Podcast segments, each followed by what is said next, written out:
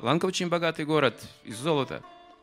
Равана собирал эти, эти ценности со всего мира, Вселенной, говорится, с высших планет, с низших планет, где обитают якши, где обитают змеи, живые существа, где огромные богатства есть подземные. Он собирал эти богатства в Ланку.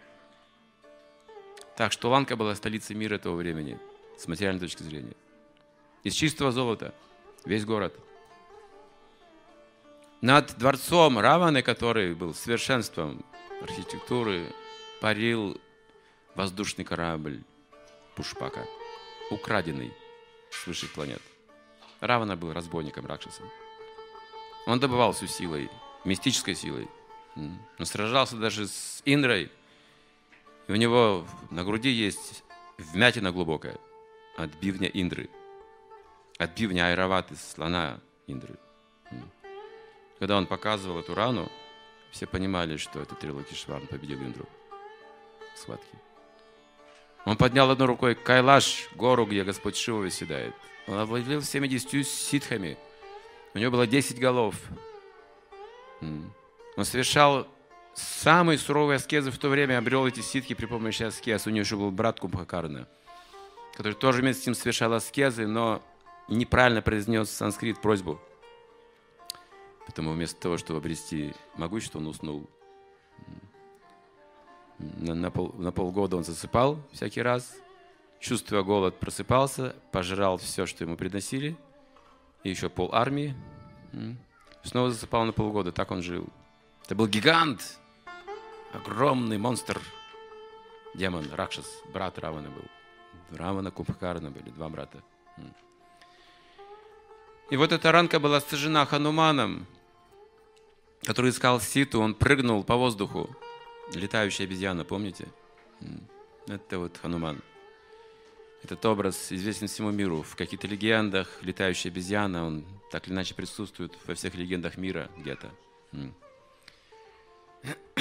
Он прыгнул на ланку, чтобы найти Ситу, нашел Ситу, но он знал, что именно Рамачандра – это его честь, его долг спасти Ситу. Он просто вернулся и сказал, что Сита на ланке. Но уходя, покидая ланку, он не мог вытерпеть наглость Раваны, его ложное отвратительное эго. Он подумал, нехорошо без спроса действовать, без санкции Господа. Но я сделаю все как несчастный случай. Я тут ни при чем. Он так все организовал, что Равана, он разозлил Равану, а оскорбил его, назвав каким-то словом. И Равана сказал, так, убить мы не можем, лучше не убивать посланника, не нужно нарушать дхарму, нас будут осуждать, репутация упадет.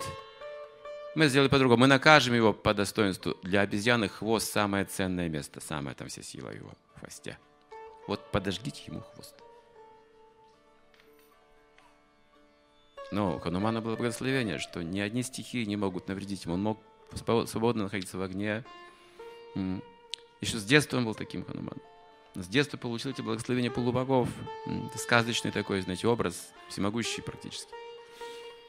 Вот. Поэтому это был его хитроумный замысел. Хвост обернули горючим и подожгли, получился факел. И Ханумал играл роль обычной обезьяны, кричал «Ва, ва, ва, ва, горю, горю!» и стал прыгать по всей ланке с крыши на крышу и сжег все.